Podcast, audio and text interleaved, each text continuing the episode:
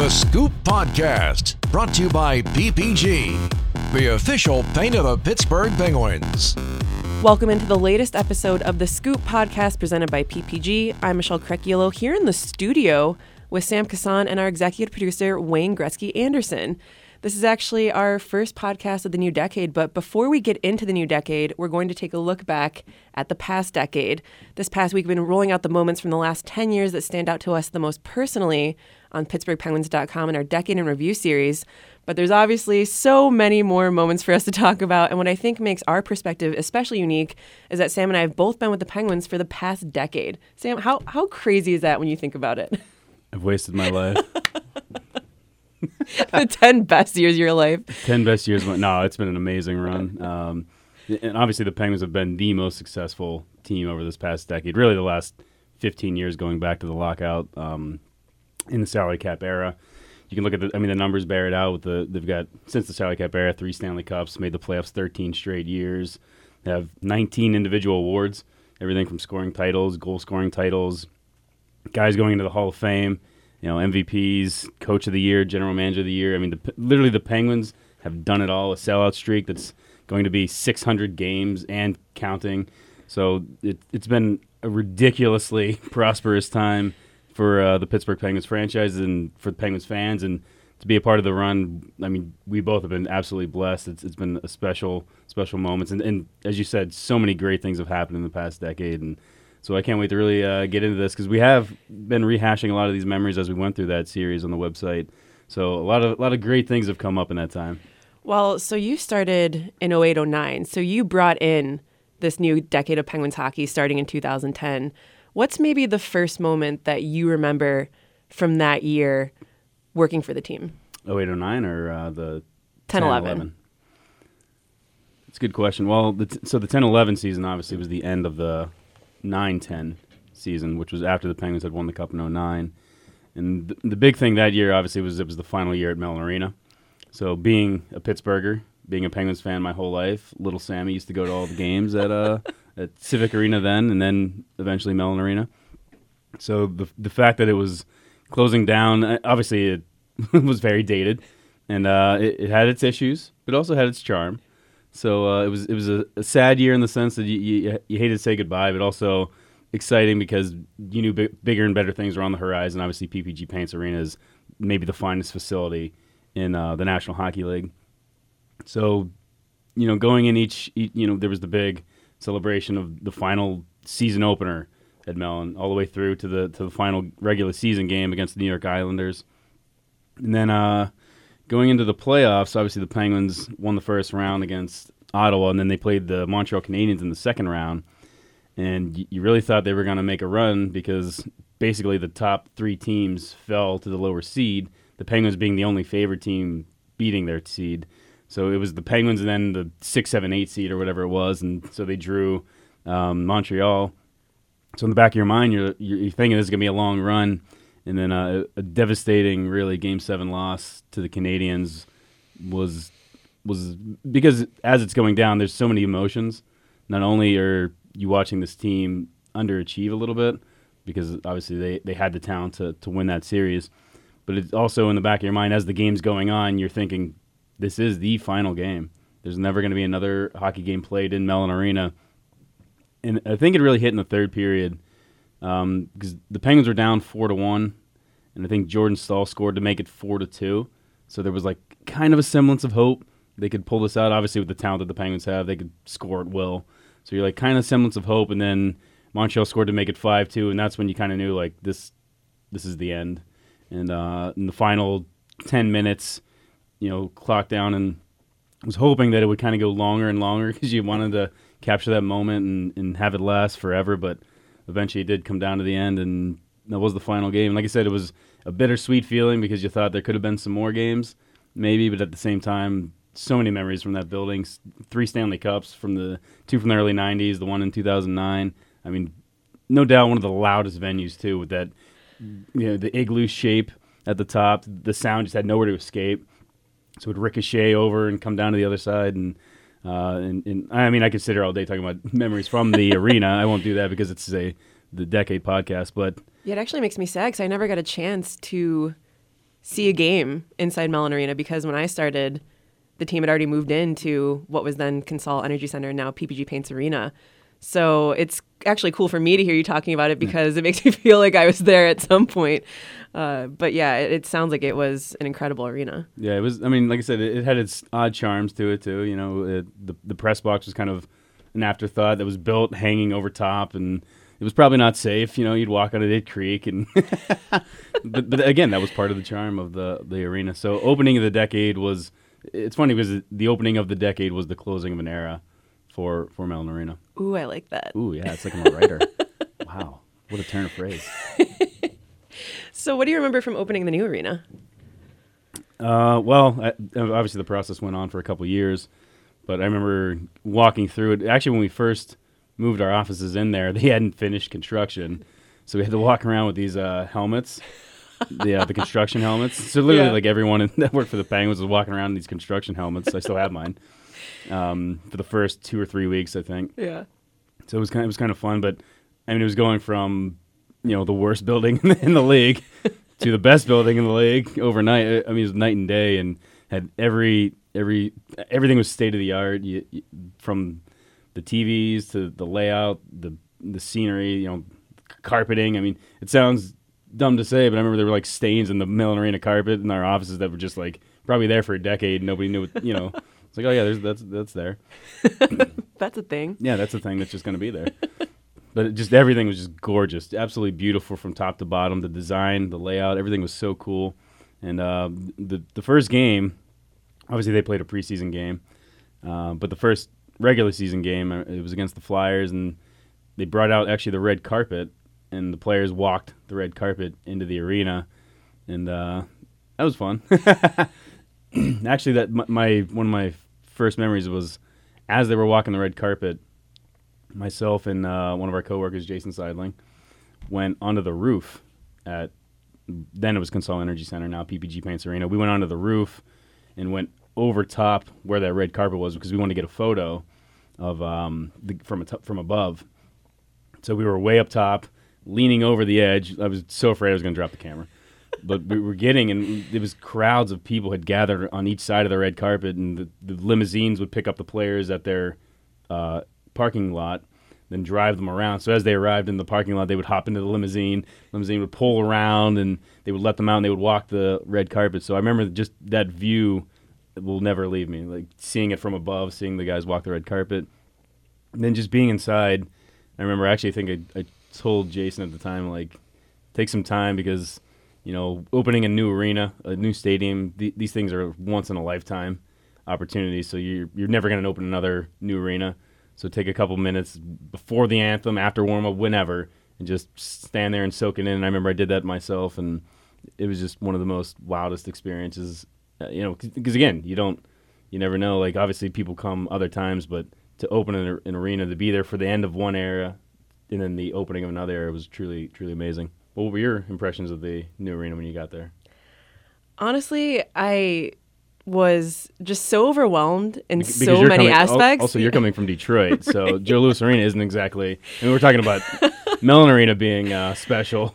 Joe Louis Arena is also special in its own way. It's just so funny because, uh, like, I remember talking to Marc Andre Fleury about it uh, because obviously Joe Louis Arena, you know, the Penguins had won uh, the 2009 Stanley Cup there. So a lot of special memories for them. But, you know, talking to Flower and reflecting back on it, I feel like the first thing he always talked about was the smell of Joe Louis Arena before oh, he even yeah. got into any of the, it you like know, chemicals. it did, it did. So that was refreshing, literally, to come into the new arena and not have that smell uh, surrounding me at all times anymore. But you know, it's just when I think back on you know, starting with the Penguins, you know, I just graduated from Michigan State University in 2010 in the spring and didn't know what I was going to do uh, for a few months. You know, I was obviously applying for jobs and doing all of that, but just had no idea what was next for me. And it's something where I knew I wanted to work in hockey. I mean, I started playing at the age of four, grew up playing it my entire life, loved it so much, had such a passion for it, and I knew that I wanted to work in the sport just didn't know what it was going to be. And I just remember I was on a long drive somewhere that summer, and I just remember thinking, like, what would it be like to work for the Penguins and s- get a chance to work alongside Sidney Crosby? And I just remember playing out the scenario in my head, like just how incredible it would be, how awesome it would be. You know, he'd obviously just, you know, led the Penguins to a Stanley Cup, was so young and such a superstar. And, you know, I, I just thought about it. And then, you know, once the drive ended, I was like, yeah, no chance that'll ever happen. Like, never, Never. in a million years will that opportunity come up. And then for you to, you know, reach out to me uh, and invite me to Pittsburgh for an interview and for me to get the job was just so surreal. And to this day, it still is so surreal. But I think, you know, reflecting back on that first year, 2010, uh, what stands out to me the most is just his point streak that he went on, that 25 game point streak, because it, he when I started, he was in the midst of it. Um, you know, my first day was November 22nd. You, uh, you you were on the road with the team in Florida for a game on November 23rd, and I think he stretched it to nine games at that point, which in itself was incredible. Um, but for it to go on the way that it did, and to you know last as long as it did, and for him to compile 50 points over that span. I mean, it's just I, that is one of my all-time moments, which I ended up writing about for the website because it's just what stands out to me the most from that year. And I think it was his 23rd game. Yeah. And it was late in the third period. They were losing three to one or four to one, and you, you knew they were going to lose. And uh, at that point, I'd been because obviously we watch the opening two and a half periods from the press box and then go down to be in the media room. So I was watching the final five minutes or whatever in the uh, coach's room, and and I don't remember uh, who was there, but I remember we were like watching intently, intently, and then one of the Penguins scored, and we're like, "Did he get it? Did he get a point?" Because he was on the ice. So we're like, "Did he get a point?" And then uh, and, and no one knew. And then yes, he got a secondary assist on a late goal that was pretty meaningless in, in the sense of the game because obviously the Penguins lost the game, but it kept the streak going. And I just it was such a cool like because we're all in the in the coach's room and once they announced that he got the point, we all like cheered. we're so happy for the guy, and uh, you know obviously wanted to wanted to keep the streak going. So uh, it was yeah, and I also the other thing about that streak, I remember that was when Billy Guerin had officially retired, and retired as a Penguin. Not that he retired as a necessarily with one team, but he identified a lot with the Penguins at that time and wanted to be around the Penguins organization. But yeah, Billy Billy Guerin retired and did a press conference, and somebody asked him about Crosby's streak and his play, and he literally said, "quote What he's doing is an assault on the league." End quote. And I thought that was the greatest thing I've ever heard. Yeah, leave um, it to Billy G to sum it up best. Of all the lines we've heard throughout the years, that one stands out so much to me. but I think too, it's something where like you know, ten seasons in, we still can't believe that it's our job to watch the best player in the world do his.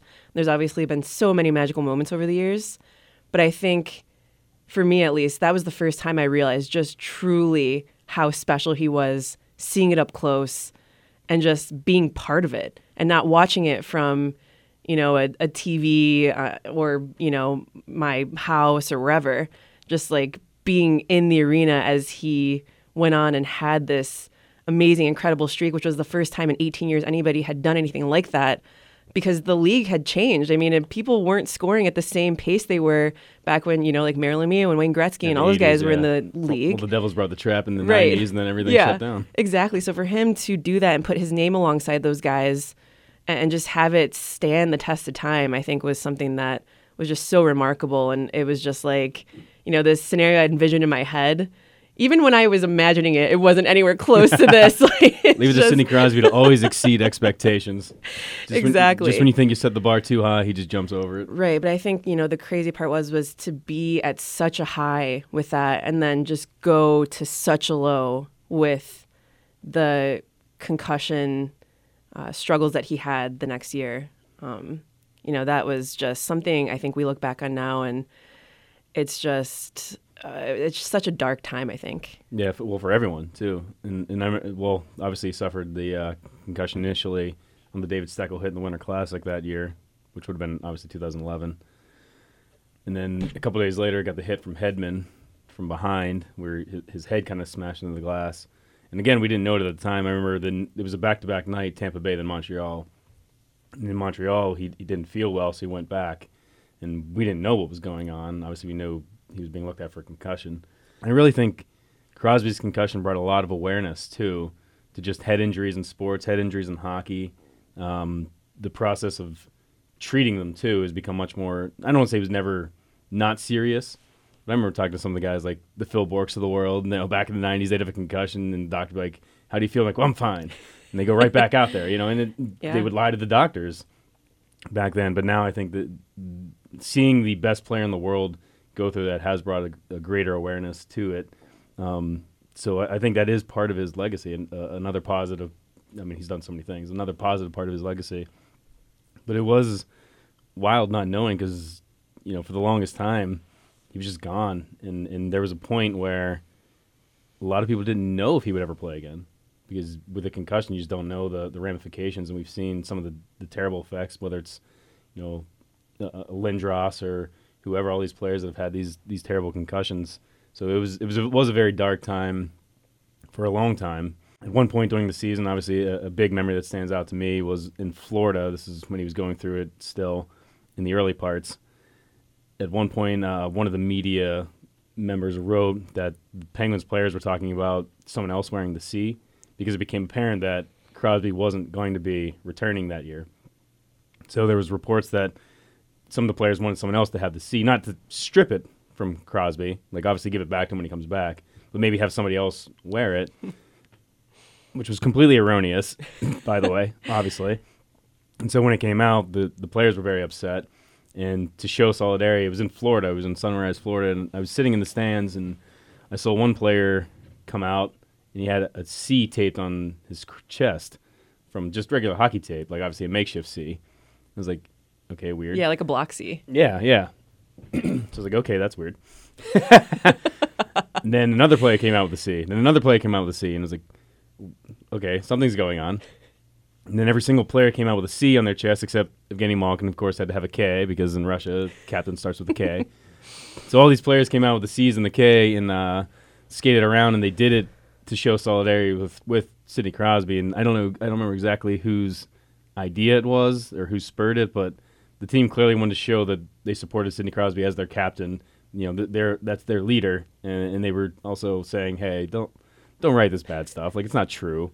Don't don't go out there with this stuff." So uh, they they went out with the C's, and, and that obviously stood out. And then over the summer, uh, when we got into training camp and Crosby wasn't ready, I I remember the press conference where it was Chris, it was Christmas for Sidney Crosby because he was going to get better and he was he's a Ferrari and just some of the it was one of the wildest press conferences I've ever seen. But but the Yeah. takeaway was Sidney Crosby was going to have a long and prosperous career.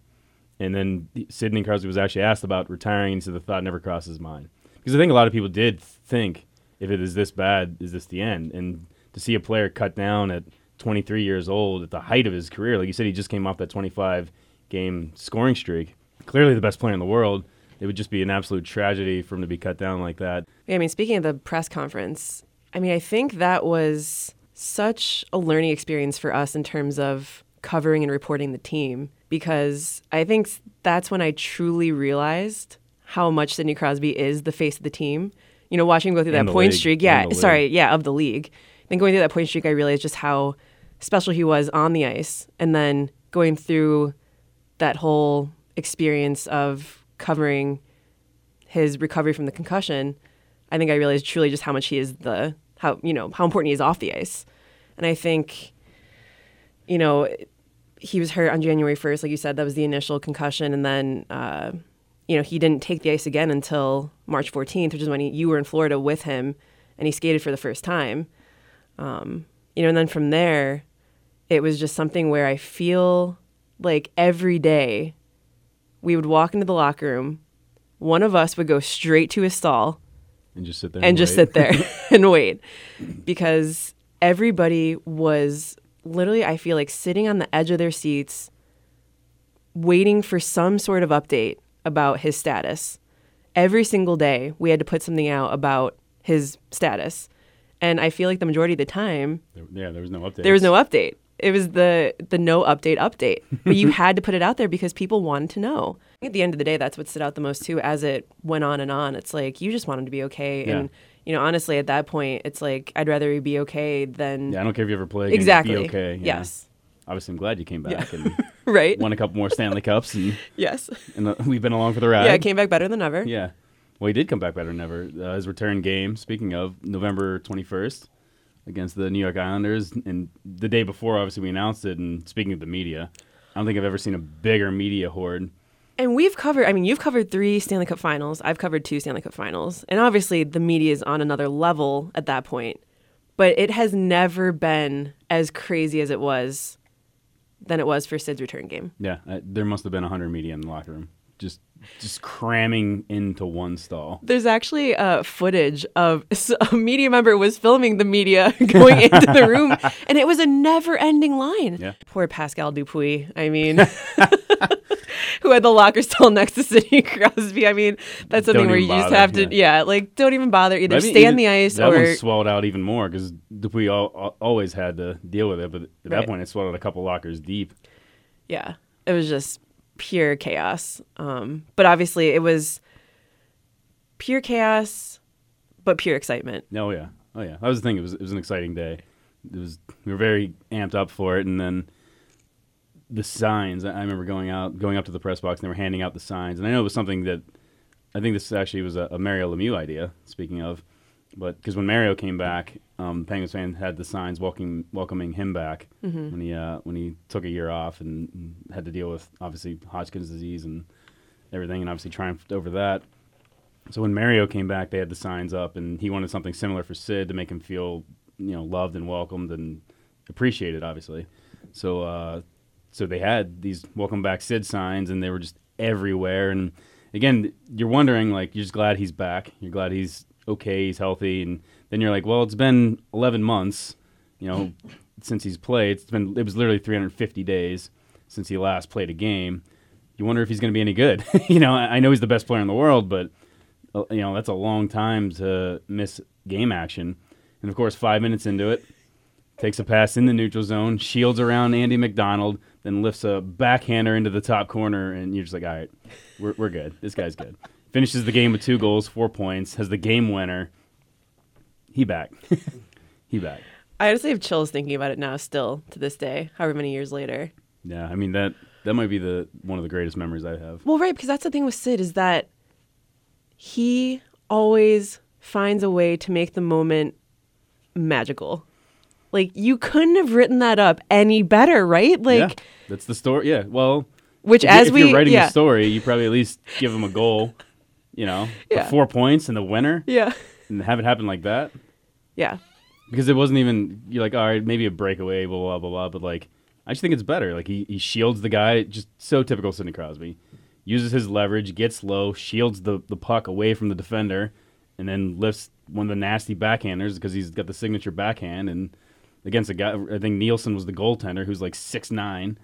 So he didn't have a lot of room to really get it high and he got it high. Six nine. well whatever he's six five six six but he's a tall goaltender. Like he takes up a lot of space. So Uh, to get it over his shoulder on a backhand is near impossible. And of course, well, I say near impossible, but then there's Sidney Crosby. There's impossible, then there's possible. And Sidney Crosby always finds the possible. Deryk Engelland defensively for the Penguins. Bump a pass off the boards to Dupuis, to Crosby. Darts into the Islanders in, goes to the net. Hey! Shoots and scores with a gorgeous backhander. And the Penguins take a 1 0 lead. Oh, slap me silly, Sidney. Penguins won, Islanders nothing. And he said afterward, he's like, the goals and assists were great, but just being back out there, he couldn't even really describe it.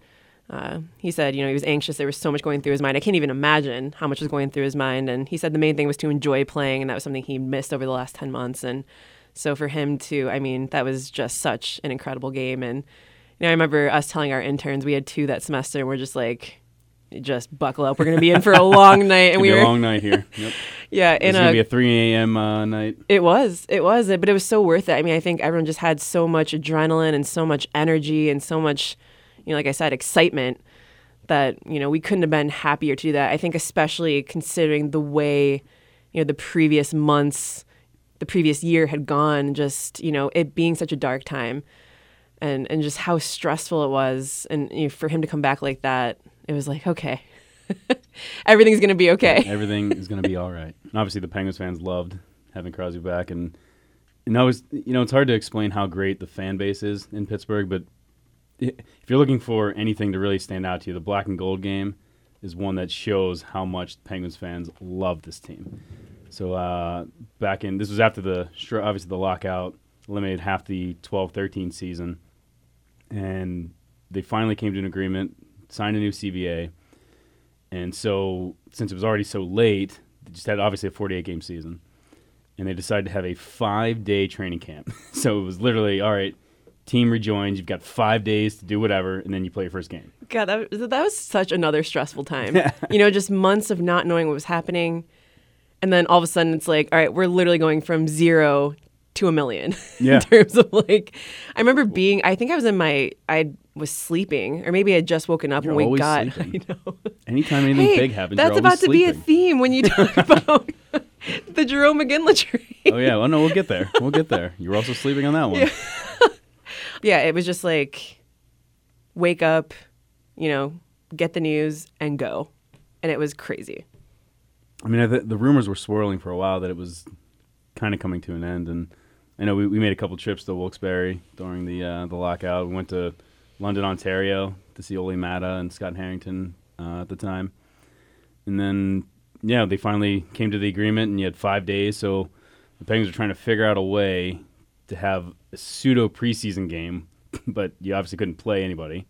So they're like, all right, we'll play ourselves. We'll have an intra squad preseason, and the thing is too, it's when you think about preseason, sure, it's preseason for the Penguins, it's also preseason for a lot of the staff. I mean, the game night entertainment's got to run through things. They're trying different things, um, make sure everything functions correctly. It had been literally at that point eight months since the game was played, since the previous playoffs. So you know, you, the the staff likes to run through kind of the preseason too to work out any kinks or, or issues, or you know, you never know what's going to happen. So the preseason is also a good way for the staff to kind of go through some things. So they wanted to have some type of preseason game, and I don't know who came up with the idea of having the intra squad game, but they were just all right. We're going to play each other, and we'll make it as game like as we can. A sixty minute game, full running clock, goals, and then so the staff jumped on like, all right, we'll do the game entertainment. We'll run it as if it's a real game, and then somebody's like, well, why don't we open it up to the fans? And then yeah, why not? And then obviously you can't sell tickets because it's not a true preseason game, but they're like, we'll just let them in the door. why not? Right? Yeah, So- why not? As Gina says. Yeah, yeah, why not? so if you build it, they will come. Well, if you have a free free preseason game, intra squad, they will come, and they did. And so they opened up, you know, the lower bowl. Like, all right, we'll put some fans in the lower bowl, and it'll be cool. And then one section fills up, another section fills up, another section fills up, and we're up in the press box watching them just all filter in, filter in, filter in. And I remember the ushers are trying to get them into lines and get them all organized, and then I don't remember who, but somebody rated over and said, "Hey, we're uh, we're out of lower bowl seats." I'm like, okay, well, uh, all right, we'll get some ushers upstairs and let's fill the upper bowl. so the ushers ran upstairs and started filling the upper bowl, and one section fills up, another section fills up, and then it's getting clear that just starting to run out of upper bowl seats, and they're like, oh no, now what do we do? Like, well. All right, open the suites. so someone ran down, and literally just opened all the suite Can you doors. imagine if you're like one of the last people in line? You're like, man, I'm not gonna get in. Like this stinks. a Whatever. Then you get a suite. So they open all the suites, all the fans start filling all the suites, and you've and the thing is, there's what 18,387 is the capacity seated capacity. At the time, it was 087. Oh, sorry, 18,087 capacity at the time. So now there had to be 19,000, 19,500 people there stand, and you know, and then there's the standing people that just opted to stand around and for a intra squad preseason game. But the the city had been so thirsty for hockey and had waited so long, and finally hockey was back, and the fans obviously responded and overwhelmed everyone, even us. Like I'm not saying like I'm not surprised now, like knowing Penguins fans. At the time, I, was, I just didn't know people had time. You know, like who knows? like, literally two days ago, they announced this thing, and then all of a sudden, they just get flooded with people. And so that was the start of the lockout season. Yeah, I remember the noise level, and I think even to this day, even after experiencing a couple Stanley Cup Finals, the atmosphere is, from that game is right up there with that. Like just the excitement, the energy. I mean, it was Well, we built it. Thunderous. As, yeah, we built it as Crosby versus Malkin too.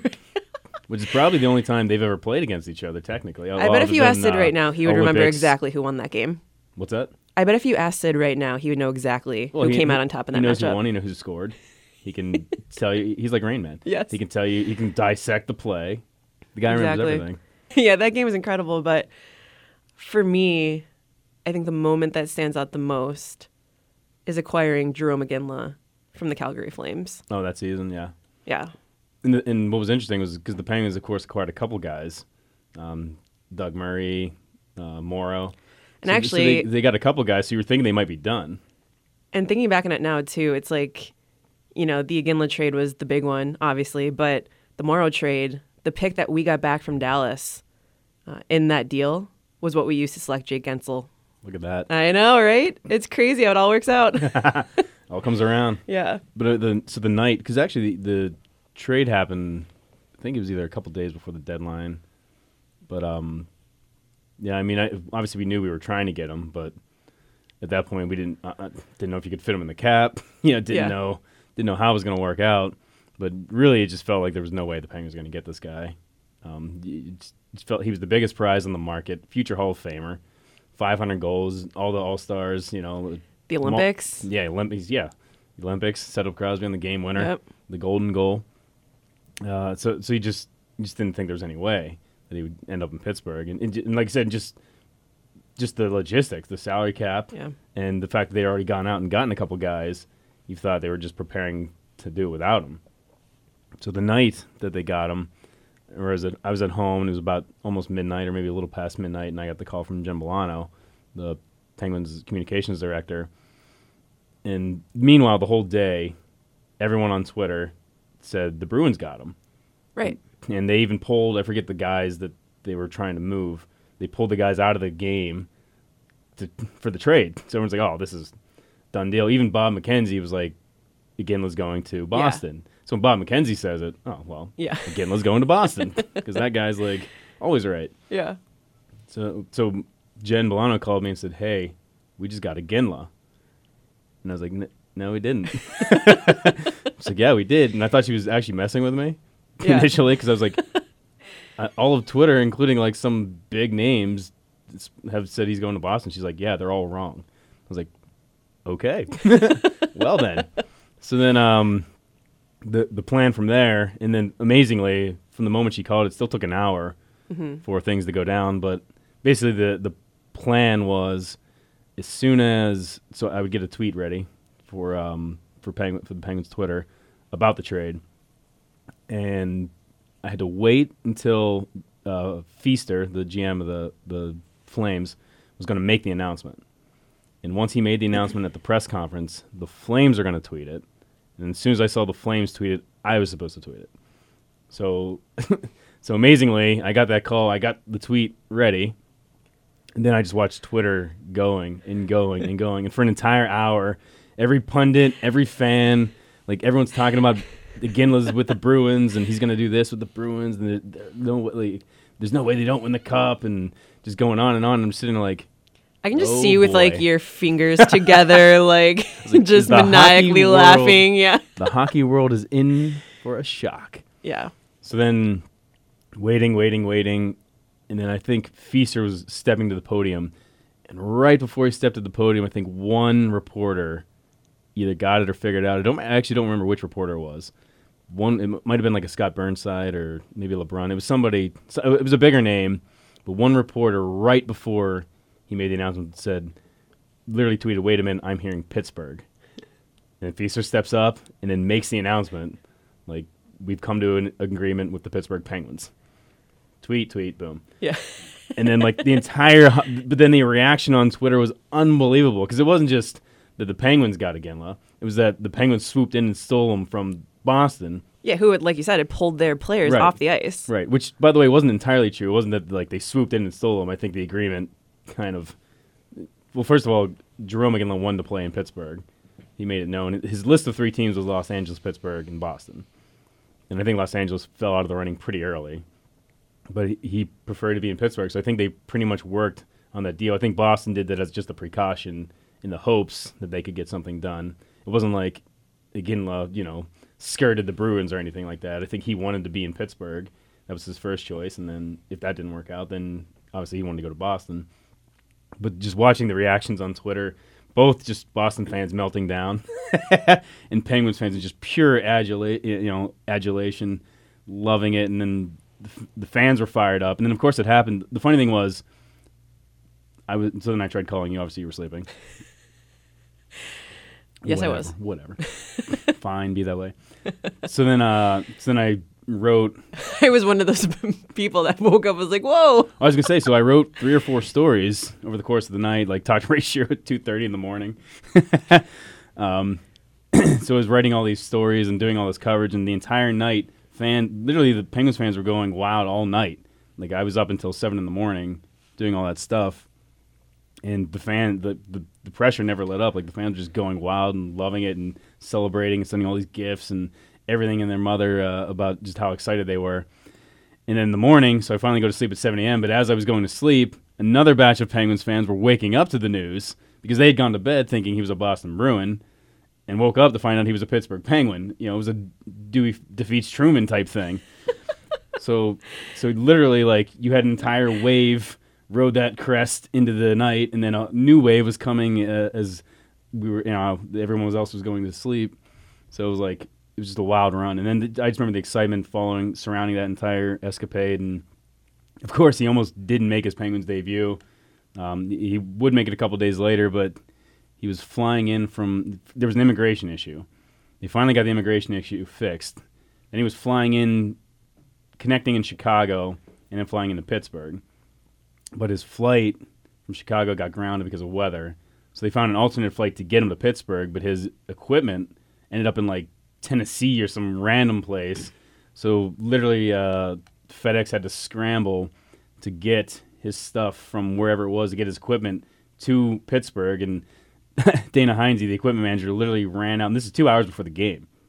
And um, Dana Heinze, the equipment manager for the Penguins, had to run out to like the concourse to pick up Jarome Iginla's bag of equipment and sticks, and he's fighting through the crowd and all the people that are excited and there and expecting him to make his debut. But literally, like two hours before puck drop, they don't know if he's going to play the game. So Heinze fights through, and he's got the equipment, and he gets it down to him, and finally, then Iginla meets with the rest of the media, and it's announced that he's going to play in the game. And man, it was just that's the other again. We talk about behind the scenes stuff. He played in that game, everything went smooth, but no one knows that there was a frantic dealings and everything they had to do to figure out how to get his equipment to Pittsburgh for him to play in that game. And then he suits up, and, and again, the fans enormous, enormous reaction to his uh, debut. And of course, the negative side is Sidney Crosby ends up breaking his jaw like like a minute into the game, a little over a minute into the game, and uh, and then, then and that was like Easter weekend. So like he spent his Easter weekend getting his jaw repaired, and and I spent my Easter weekend talking to Ray Shero about Sidney Crosby's jaw. Poor Ray, man. I'm just done nothing but talk to this poor guy He's like, Ugh, I gotta call Sam Kasan again. again. I just talked to this guy two thirty in the morning two days ago. But uh, and then obviously Sid came back and they had a, an incredible run. Uh, it- Unfortunately, it didn't end the way the Penguins wanted it to with the loss to Boston. But Yeah, I just remember that year. I feel like it was our first experience with a larger than life superstar other than Sidney Crosby or Evgeny Malkin. You know, for him to come in and just, you know, be so friendly and so nice and so accommodating. It was just like you said, it didn't end, I think, the way we all wanted it to, obviously. But, you know, it was so rewarding to get the chance to work with someone like Jarome Iginla because he was somewhat quiet, but, you know, just so nice. Is what I remember Yeah. the most. Like for someone of his stature, you know, to be, you know, a Hall of Famer. very humble. Yeah. Yes. Very oddly soft spoken. Yeah, yeah. But I just remember, like, you know, I think, you know, what I took out of that season was, you know, the excitement of the trade and the trade didn't work out and the season didn't work out. You know, just being grateful for the opportunity to get a chance to cover somebody like him. I mean, he was he was awesome. I remember, and then the thing was it was the spoil of riches in Pittsburgh. Right. You already got Crosby, you already got Malkin, you already got Letang, Marc Andre Fleury. Now you're bringing in Jarome Iginla. How many Hall of Famers can one team take? You know, Well, right, and I think you know, for me, the next moment that stands out from the decade is getting Phil Kessel. another spoil of riches. Yeah, exactly. I it's just another situation where you just can't even fathom how the Penguins are going to fit someone like him under the salary cap with all of the other superstars already in the lineup. And, you know, for Jim Rutherford to make it happen, it, it just blows my mind still. Jim likes a guy, he goes out and gets him. Yeah, and I think, you know, just the way that that 2013 season ended was, I mean, I, I think, you know, thinking back, and I remember, you know, us being in Boston for the conference final and the Penguins having just blown through Ottawa in the previous series. I mean, to the point where their head coach called it an offensive clinic that the Penguins put on. Well, not only did he call it a clinic, he literally walked up to the podium, said, "Well, that was an offensive clinic. We'll see you back in Pittsburgh," and then walked away. That was the entire post-game press conference. It was like Right. six seconds. Yeah. I was like, "All right, cool. see you in Pittsburgh." Yeah, exactly. It just felt like the Penguins were going to win. And looking back on it now, you know, having experienced what it is like when you know the Penguins are going to win, that definitely was different. But, you know, I think you go from that to being swept by the Bruins in the Eastern Conference final and just, you know, scoring, going from an offensive clinic, scoring two goals in four games. And basically five games. Exactly. Because they had an overtime and a double overtime. Exactly. And I just remember the visitors' room at TD Garden is tiny. And I mean, it is a box. And it's just one of the worst locker rooms in terms of, you know, being there in the playoffs, just with the amount of media that there is. I mean, you are just crammed, can't move. And I just remember dreading having to go in there. Not, I mean, that was one reason, but just, you know, it's it, it sucks so much to go into a locker room after a team gets eliminated. It's, you know, guys are just so upset and understandably so. And then you have to be the one sticking a microphone in their face, being like, "So how did it feel to lose?" and I just remember Pascal Dupuis thinking that that might be it for him. You know, sitting in one of the corners, just you know, tears in his eyes, and you just feel so bad. And it just was such a bad feeling. And I think, you know, for the next couple seasons, it was that I feel that feeling continued on with the way that the the next couple years ended. I mean, there were some amazing moments too, like Patric Hornqvist uh, coming to the Penguins. I mean, Sam, you and I were in uh, Philadelphia for that Yeah, draft. for draft. Actually, what I remember most is we were in the top row, and uh, the Flyers fans picked on quick that we were from Pittsburgh, so they just called us Pittsburgh the whole time. And, and then when the Yeah, trade like- went down, like, hey Pittsburgh, you traded Neal. Hey Pittsburgh, who'd you get?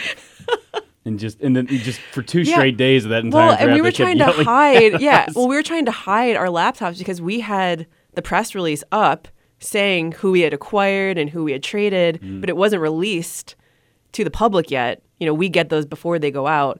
So we're like, you know, closing our laptops, like, oh, Yeah. Pittsburgh has no idea who we got. Like, we, we had it mo- mostly closed and we're like peeking Yeah. down so that nobody else can read it. exactly, like trying to keep it, you know, to ourselves. But I think, you know, we knew, had a feeling that James Neal was the most likely player to be gone from that Penguins roster.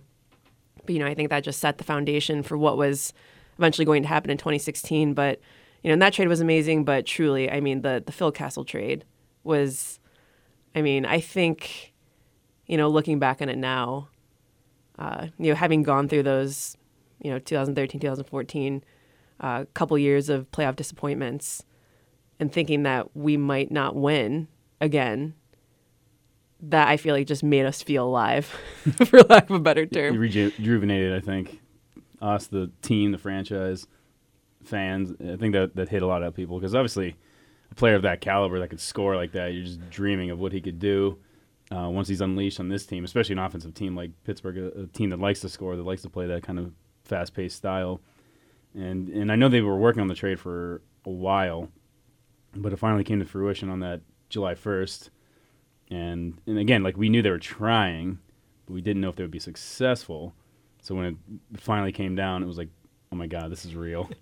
Yeah, because, you know, each year, uh, now we cover July 1st from UPMC Lemieux Sports Complex, but before that was built, we would get a conference room in the front office and just set up in there. You know, everyone had their laptops out, everyone had their coffee, or in your case, an energy drink. uh, we put TSN or NHL Network on uh, and just watched and worked and waited. And I remember just Jason Seidling, who was then the manager of communications, just opening the door to what we call jokingly the war room with you and I and, and the rest of the new media department and just saying, we got Phil Kessel, which you know is like when Jen Bullano called you and was like, we got Jarome Iginla, Yeah. and you're just like, oh my god. I just remember us pulling up YouTube and watching every single highlight video we could find. I mean, I just will never forget how giddy we were just watching him time after time just rip down the wing and, you know, release a snapshot into the back of the net before the goalie would even react. And, and we just couldn't believe that Jim Rutherford and his staff had found a way to add a sniper, a superstar, a pure goal scorer, one of the best players in the in the league into a lineup that already had uh, Crosby and Malkin, two of the best players in the world. So that was an incredible time, and when I definitely feel like I can remember like it was yesterday. Yeah, I mean, they added him, and then didn't start out the way they wanted. Obviously, the, the team struggled a little bit initially, but of course brought maybe the pivotal moment for the franchise in this decade, which was the hiring of Mike Sullivan to become the head coach. And I know you talked to him a couple times before that move was made and got a feel for, uh, let's say, his character.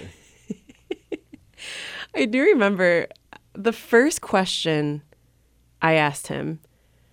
This was bef- this is when he was Wilkes-Barre's. Yes, when we had announced that he was Wilkes-Barre's head coach, and you know it's something where you always just have to be prepared at any time. Uh, you know, something like that happens. I remember I was at Church Brew Works in Lawrenceville getting lunch with coworkers because it was June 28th. Like, you know, it was around the draft. So, you know, it's a time where you want to be ready and want to be prepared in case anything happens. And so I think I had my recorder with me. And uh, just the way it worked out, he called me while I was in the middle of eating. So I went into uh, the lobby, which is, you know, one of the glamorous parts of the job is trying to find a quiet place to do phone interviews when you're somewhere and can't, you know, necessarily like be in an office with a closed door. Uh, so I remember I, you know, congratulated him and uh, asked my first question. And when I went back to transcribe it, the f- his first answer took an entire page, single space. He's verbose. Yeah, he's he's verbose, but I think you know he's also you know firm. He's articulate. He's passionate. He's intense, and all that came through. And I remember just being so impressed with him and what he had to say, uh, and, and just being excited about him. You know, being part of the organization. Felt the same way when I talked to him at the rookie tournament. Uh, but then you know, training camp happens and he goes his separate way back down to Wilkes-Barre Scranton. You know, we were obviously keeping track of what was going on down there, just how he was guiding them to an 18-5 start in first place in the Atlantic Division. But you know, I, I think it was something too where, uh, you know, the team hadn't in Pittsburgh hadn't been trending the way anybody would have wanted them to, especially you know after you add a guy like Phil Kessel.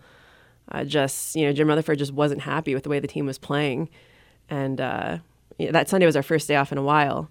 But of course, I was woken up to a phone call off- from you off of hockey. telling me I needed to get down to the office right away because uh, we had just relieved Mike Johnston of his duties and that Mike Sullivan was going to be taking over.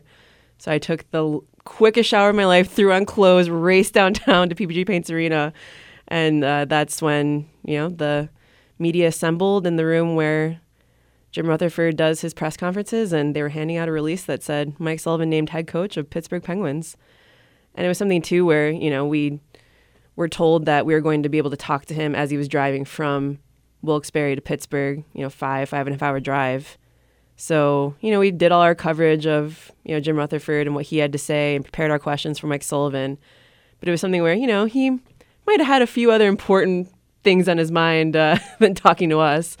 So we waited there for a while. And I remember, um, you know, at one point I literally took a nap in the chair across from your desk because we had nothing to do but sit and wait for the call but I'll never forget, you know, that first interview stands out more than any of the other ones just because you could tell that he was just the person that the Penguins needed to come and put this team back on track. I mean, just that booming baritone voice. I mean, it truly does exude like a confidence and a swagger, and he just is so you know, firm and articulate, and just yeah, everything he says is so measured and, and so it just I feel like made us I felt better after talking to him. I was like, all right, this guy's gonna come in and do exactly what the Penguins need him to do. He's the alpha male, as you've said before. Yeah, well, he came in and I mean, his thing was really he needed to get the team to be more resilient. And so I remember, obviously, he came in and his first four games were losses. so Yeah. wasn't the best start. I remember talking to him after the fact, and he said he needed to show the resilience that he wanted the team to show.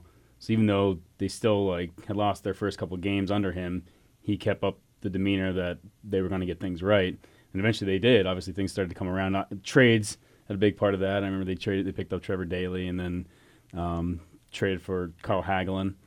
Um, but I, I think the turning point. There's two games that stand out to me that season that were the turning point. One was against the New York Rangers, mostly because the Rangers had had their number the previous couple years. They beat them five games in the year previous. Two years before that, they the Penguins were up three one in the series, and the Rangers came back and won the series in seven. So the Rangers were kind of like the ghost that haunted the Penguins. So they went into a game against the Rangers, and, and you felt like the Rangers were just in their heads. But that was the game where the Penguins flipped the script on them completely, both on the Rangers and on Henrik Lundqvist, who had been pretty good against the Penguins up until that point. Oh yeah. And then uh, all of a sudden, it was late in the second period, and the Penguins scored three goals in like two minutes. Um, and right after one one play, Henrik Lundqvist was so upset with the play that he flipped his own net. And of course, the Penguins fans went wild. Crosby goes the other way. Hornqvist heading to the net. Here he is.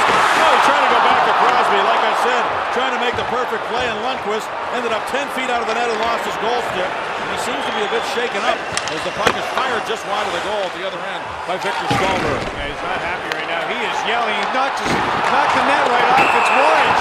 Lundqvist. And he's, he, he's banged up. He purposely just knocked the net right off its moorings. That was the moment where the entire situation flipped, and then from then on, the Penguins have just owned not only the, the Rangers but Henrik Lundqvist as well.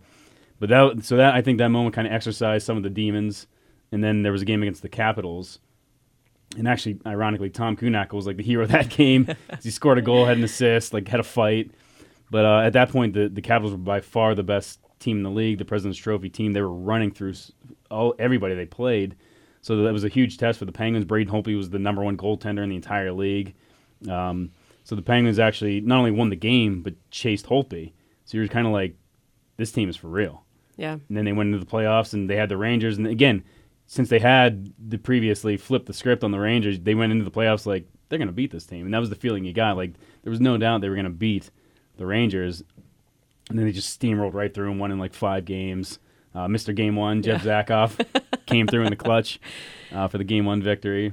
And then against Washington, I mean, it was the, the perennial Washington Penguins, you know, series that happens every every year, every uh, spring.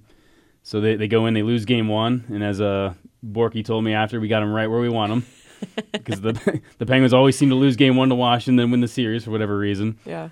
And then you know the Penguins ended up winning in six games, and that was of course the HBK line became a big thing. Shawn Michaels came to a game. You know, it was it was such a magical run that entire time, and Yeah. uh, Nick Bonino's, you know, scoring the big goal in uh, overtime. After three straight delay of game penalties. Yeah, that's something that I've never seen and will never probably see again. Yeah. Right side with new unit on for the Penguins. Bonino looking for Hagelin going to the goal. Hagelin gets to it, goes around near corner to Kessel in the slot. Turning shot by Hagelin. It goes off a body and in. It's over. The Penguins, Nick Bonino may have touched it. And the Penguins have won this game in overtime at the 6:32 mark. And ladies and gentlemen, Elvis has just left the building, and all the President's Trophy men couldn't put Humpty together again. Penguins four, and the Capitals three. But you know what's crazy about that whole run, Sam? And I know there's obviously so many, like you said, magical moments. Um, we even wrote a book about how many magical moments there were from those two years. But I think for me, the one that stands out the most is, like you said, I mean, the, the Penguins basically steamrolled through the Rangers and the Capitals. And, you know, that entire time, they just felt like a team of destiny. Like, you just knew they were going to win the Stanley Cup. Like, after everything we had seen and experienced in the previous years, like being around the team every single day, you just have a feeling like you know when they're going to lose and you know when they're going to win. You know when they got it, and you know when they don't. Exactly. And I knew they had it, but the only time my doubt creeped in or a doubt creeped in was in that Eastern Conference final against Tampa Bay. Just because that was the first time that whole postseason they faced elimination, being down 3 2. And we had to go back to Tampa for game six. And the Lightning had a chance to close it out and win the series and eliminate us. And it was just something where I remember just being so nervous about that game. And obviously that was the game where Andy Saucier, the Penguins video coach, was the MVP by, you know, alertly realizing that the first goal from Jonathan Drouin um, just uh, five minutes into the game was offside. And we were sitting up in the press box. And I remember Pascal Dupuis was next to us, and he was like the first one to know. He's like, he's offside, he's offside. and we're He, looking like, at him like, up, jumping up Yeah. and down, pointing to the monitor. yeah, we're like, what, what is he talking Sit down- about? sit down, dude. Yeah. You're not allowed to cheer in the press box. right, right. and thankfully, it turned out to be right. But um, you know, it was something where that was overturned, and the Penguins built a three nothing lead. I mean, Sidney Crosby scored this unbelievable goal where he skated through a swarm of, I think it was four Lightning players to get that third one. But that was through the first two periods. In the third period, the Lightning pushed back to cut the Penguins' lead to 3 2. And at this point, I was already downstairs because I was waiting to go into the room and you were upstairs covering the rest of the game, but I just needed to be in position. So I'm just in the bowels of Amalie Arena, just watching from this tiny TV monitor hanging above the spare nets in the Zamboni gate, just, you know, feeling so nervous and so stressed because Lightning had plenty of time to even the score, especially if they pulled the goalie. I mean, they had all the momentum on their side. And that's when Bryan Rust, with, you know, two minutes left to play, uh, goes in on a breakaway and scores a goal on this sick move to give the Penguins a 4 2 lead. And Slater Koekkoek chases after it. It ends up in the Penguin near corner. Losing her stick was only man who retrieves it, and he makes a play to the near boards to Kunitz. Up ahead to Rust on a breakaway. Rust coming to the net, makes a backhand move, and he goes to the forehand and beats Vasilevskiy. And the Penguins lead 4 to 2. It's time to buy new shoes.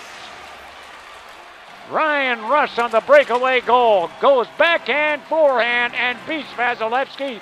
Penguins by two now. I have chills now thinking about it because it was at that moment that I knew that no doubt in my mind that we were going to win the Stanley Cup. Like, no matter what happened in game seven, I just had a feeling. And I think when I look back on that run, that's what stands out to me the most. Like, just, you know, standing with a pen TV microphone in my hand, watching this tiny TV monitor, watching Bryan Rust, this young kid who had, you know, started the season in Wilkes-Barre and then comes up so clutch like that with a gut wrenching goal to end Tampa Bay's season. I was like, the Penguins are going to win the cup. Not even like thinking, you know, realizing, that, and I know it was game seven heroics where, you know, the stuff of legend and folklore, but, you know, still to me, I think that goal is the one that stands out the most uh, when I think back on the decade and that run, uh, just for, you know, how amazing it was and really just making me realize that we were going to win. Yeah, and then the, the San Jose series actually, ironically, the one I remember the first period, the Penguins just overwhelmed. It was it was almost embarrassing. they, they overwhelmed them. It was like an NHL team playing a junior team or something. It Yeah. was so lopsided and And it was amazing too because I was actually in the stands for that first period because with how much media there was, we had to have an auxiliary press box and it just happened to be in one of the sections. And, you know, just the atmosphere, you know, from there, because when you're in the press box, you don't feel it as much. But just the atmosphere, the buzz, like from the people around me as we were watching the Penguins just dominate the way they did. It's it was just, you know, reinforced that knowledge that they were going to win. yeah, and uh, I won't name names, but a certain member of the of the Sharks organization literally came up to one of the a Penguin employee after the first period, shook his hand, said congratulations on the Stanley Cup. I think he was kind of joking, but also kind of like, man, Yeah. if that's the way this is going to go. Right. But it was such a dominant first period, and then obviously the Penguins ended up winning that game and and really had a chance to win it at home in Game Five. And obviously, I remember the the way the again the fans, unbelievable. We talked about the black and gold game, the way they just took to the streets, like f- not only right outside of uh, PPG Paints Arena, but also down in Market Square. They also set up a, a screen for the fans to watch. I mean, it was like forty thousand strong. You know, there's twenty some thousand uh, down in twenty five some thousand down right outside the arena, and another ten Market Square, and then scattered around, and, and just the way. Obviously, I think the Penguins felt a little. That was the first time I think they felt a little pressure to win just it. because they wanted to win so Yeah. badly for all the fans there that they were overwhelmed and understandably so i mean i remember that whole season I remember like mike sullivan just said like you have to keep the noise out you have to keep the noise out but that was something where the noise crept in Yeah. and it, you and it under i mean hard- the hard situation yeah it, it was such a perfect situation if it had worked out and i know i like you know the guys all said like they wanted so badly to win for all those fans that were there to support them and they just couldn't get it done but you know for them you know to get it done in game six in san jose And what people forget about Game Six in San Jose was it was two one in the third period. Penguins only had a one goal lead. It was two one. San Jose's entire playoff dreams are on the line, and they got one shot in the third period. They got one shot. Their championships on the line. They're only down by one goal, and they only got one shot. That's how good the Penguins were when they wanted to shut it down defensively. Then of course they got the empty netter that sealed it for the three one win. But it's, it's hard to it's hard to fathom how good that Penguins team was. They were just steamrolling clubs, and, and you said it was like a team of destiny. They were bound to win that cup. And so the Pens. A high sticking call against fair. I tell you, the Penguins on the bench right now are like eight-year-old kids. That's all right. That's awesome. They're waiting for the. Uh, they're all like the eighth grade picnic. Drop of the puck. Vlasic shooting it. Knocked down. Crosby's got it. Play it up. Four seconds to go. The Penguins have jumped over the boards. It sails down to the Sharks in short-handed. It's over. Get in the fast lane, Grandma. The bingo game is ready to roll. The 2016 Stanley Cup champions, the Pittsburgh Penguins. What an effort for the Pittsburgh Penguins. Gloves, Blocking shots, you name it. They did it all here tonight. gloves and sticks everywhere, and the Penguins in. They mob Matt Murray, the goaltender. The Penguins, to a man, have joined in a big circle, hugging one another. What an unbelievable moment here for the Pens and the Sharks. A valiant effort here in this game to try and get back and save the season. But the Penguins were too much. They win the series four games to two, and they mob one another. The hugs continue. For these players, something that they will never ever forget, and the bond between them all is something that you have to experience to really understand how this will carry the rest of their lives. It did feel like a team of destiny. Of course, the 2017 team felt like a team that just Yeah. hobbled and battled and grinded their way to a cup. It was, it's amazing that it's essentially the same team. They won kind of two different ways to, to be able to do it, to get the back-to-back cups. First team to do it in 19 years, obviously, since the Detroit Red Wings. But, um, I mean, there were some changes. Of course, Jake Guentzel was added to that team. And how, who can forget Jake Guentzel's first game as a Penguin? I know we won't. it's just incredible because you know his debut went as well as anyone could have written it up you know for him to score two goals but for him to go on and just continue to score goals in every single situation regular season postseason it, it's just amazing. I mean he truly is you know a pure goal scorer. You know back when the penguins first drafted him in 2013 you know i remember uh, being you know the first person to talk to him and afterward when he did his media availability you know taking his headshot on my blackberry and just thinking how young this kid looked like even the scouts were saying like he looks like a fourth grader and knowing like looks like a fourth he still looks like a fourth grader Hopefully he doesn't listen to this. yeah Because I'm sure I'll hear about it in the locker room. right, right, right. But yeah, I mean, just knowing how many more years of development he had ahead of him, and just realizing it was probably going to be a while because he did have to, you know, get bigger and you know get stronger. You know, all the things that these 18 year old kids say. And you know, for him to go from that to what he is now, it's just amazing. Like you just, I feel like he just almost came out of nowhere um, as that pure goal scorer and that winger for Sid that everyone always talked about, but you know, in terms of acquiring it through the draft or free agency. But it turns out he was there the whole time, just developing through the system and taking a while, but it was worth the wait. He does, and then he carries that over against Columbus in the first round of the playoffs. Has a, a big goal in game one. Then game two gets or game three gets the hat trick against Columbus, including the game-winning goal in overtime, which ends up being the hat trick goal, and they carry that success. But the funny, the, I'd say a, a moment that really stands out in that playoff run of all the moments was Matt Murray getting injured in warm-ups in game one against Columbus, and Marc Andre Fleury having to come in and play that game. And the ovation of the crowd was unbelievable.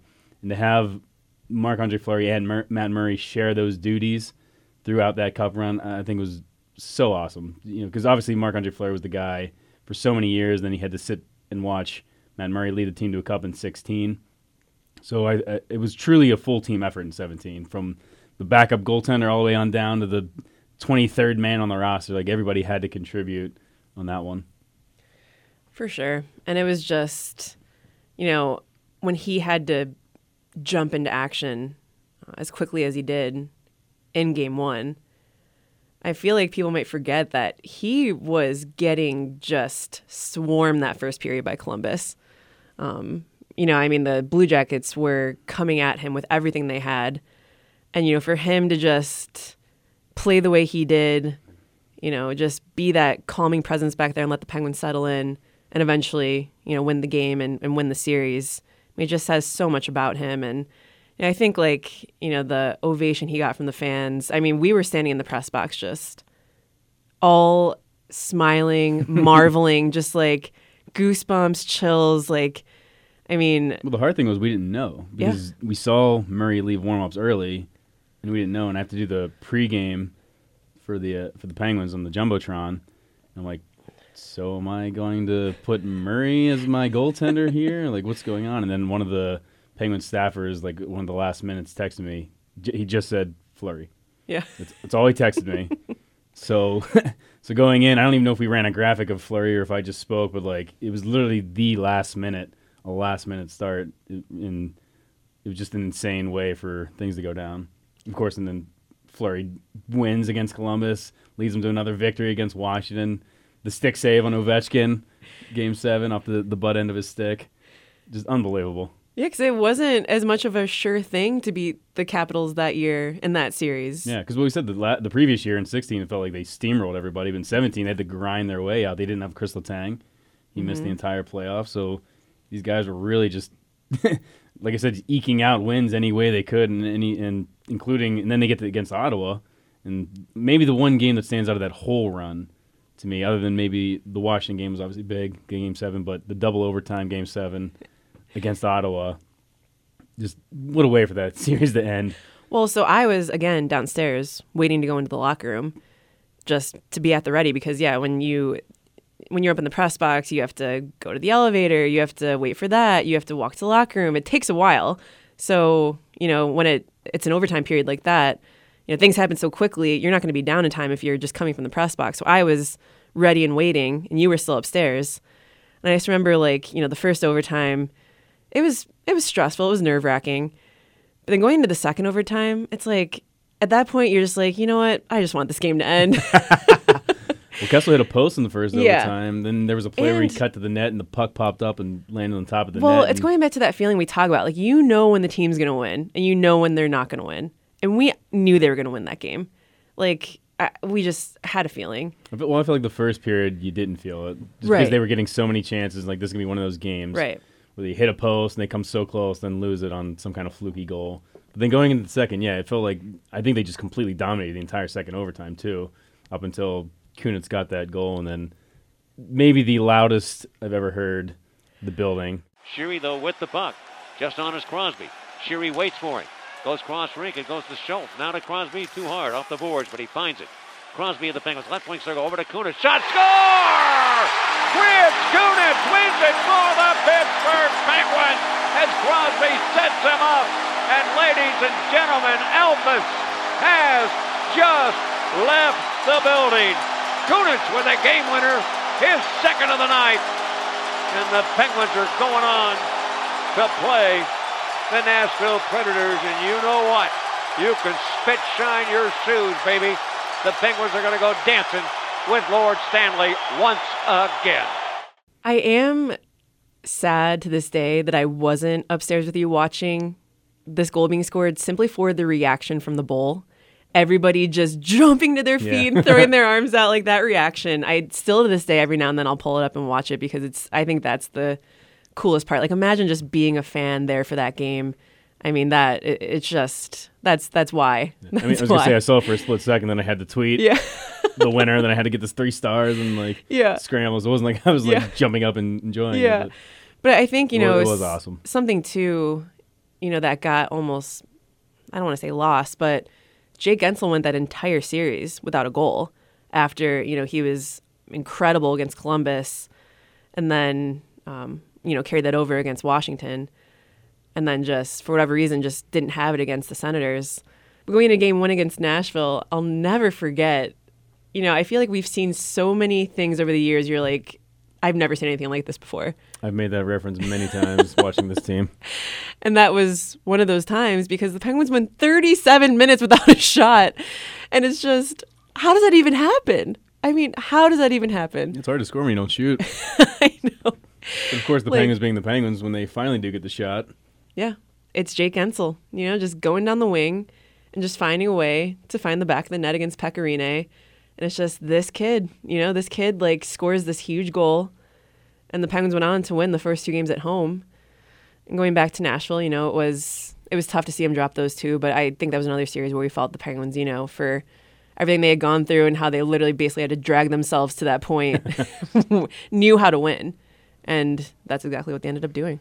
And going back to the toughest decision Mike Sullivan's ever had to make, because Marc Andre Fleury did lead them to the Eastern Conference Final, and he made the decision to go back to Matt Murray against Ottawa. And, you know, he did say it was, it's still to this day the hardest decision he's ever had to make, and clearly he ended up making the right decision.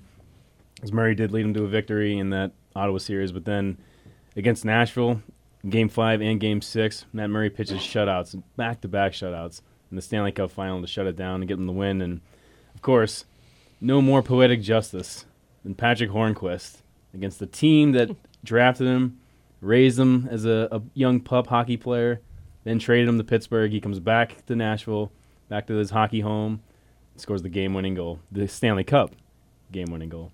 Good pass by Maatta. Finds the stick of Chris Kunitz. Comes to the Predators line.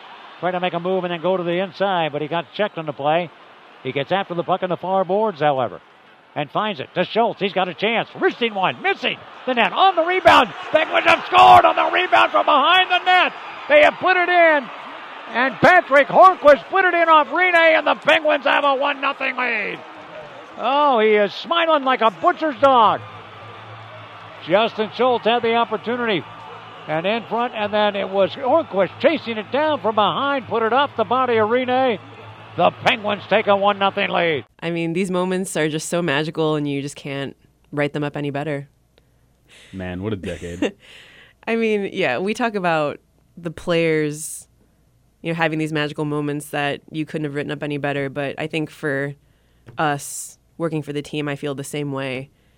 You know, if coming out of college, if you could ask me what my dream job was, I mean, I literally couldn't even have imagined it could be as good as this.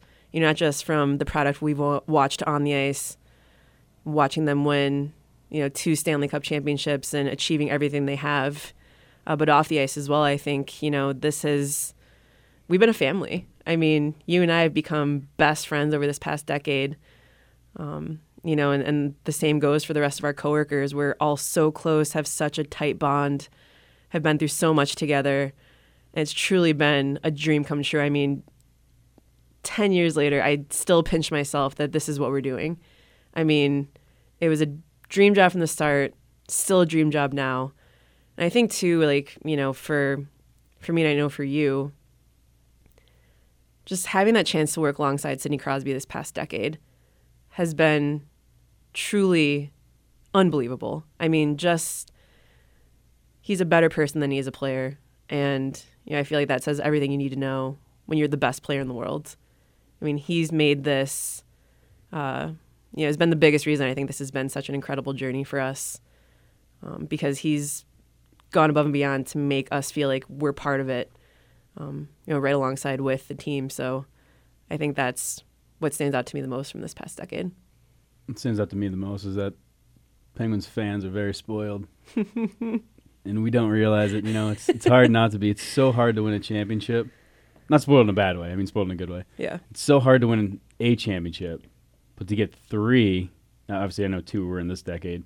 But to have three and to be able to watch two of the best players in the world, after having the best player in the world in Jaromir Jagr and having the best player of all time in Mario Lemieux, the success this team has had is just unbelievable. I mean, there's not another franchise out there that can maybe well maybe the New England Patriots, but that's neither here nor there. Yeah. But in in hockey, I don't think any other team can boast the success that the Penguins have had, and we're so lucky, so fortunate, and yet you know you have to pinch yourself every day, and, and, it's not over yet. That's the thing. We've got another decade ahead.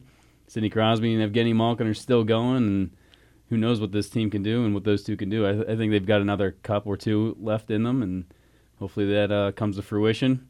I mean, I don't want to be spoiled, but I'll take another cup or two. You know. yeah. I wouldn't turn it down. Yeah, I, am not going to say no. Yeah. But I do think it's it's truly been a blessing to not only cover this team. I think from a fan perspective to follow this team, it's you don't want to take it for granted. Sometimes it's hard not to, the way this team has been so successful. But it, it is, is a truly an honor to be here and cover this team for the last ten years. And it has truly been an honor, Sam, to sit here alongside with you and reminisce about the best moments from the last decade. I wish I could say the same, and I can. Yeah. You went the right way with that. we'll wrap this up. Thank you so much to everyone for listening. It- It's been truly a, a pleasure to cover this team for everybody um, and for the fans. So uh, that'll end the first podcast of the last decade. Um, this has been the latest episode of The Scoop presented by PPG. For Sam Kasan and Wayne Gretzky Anderson, I'm Michelle Crechiolo. Thanks for staying with us.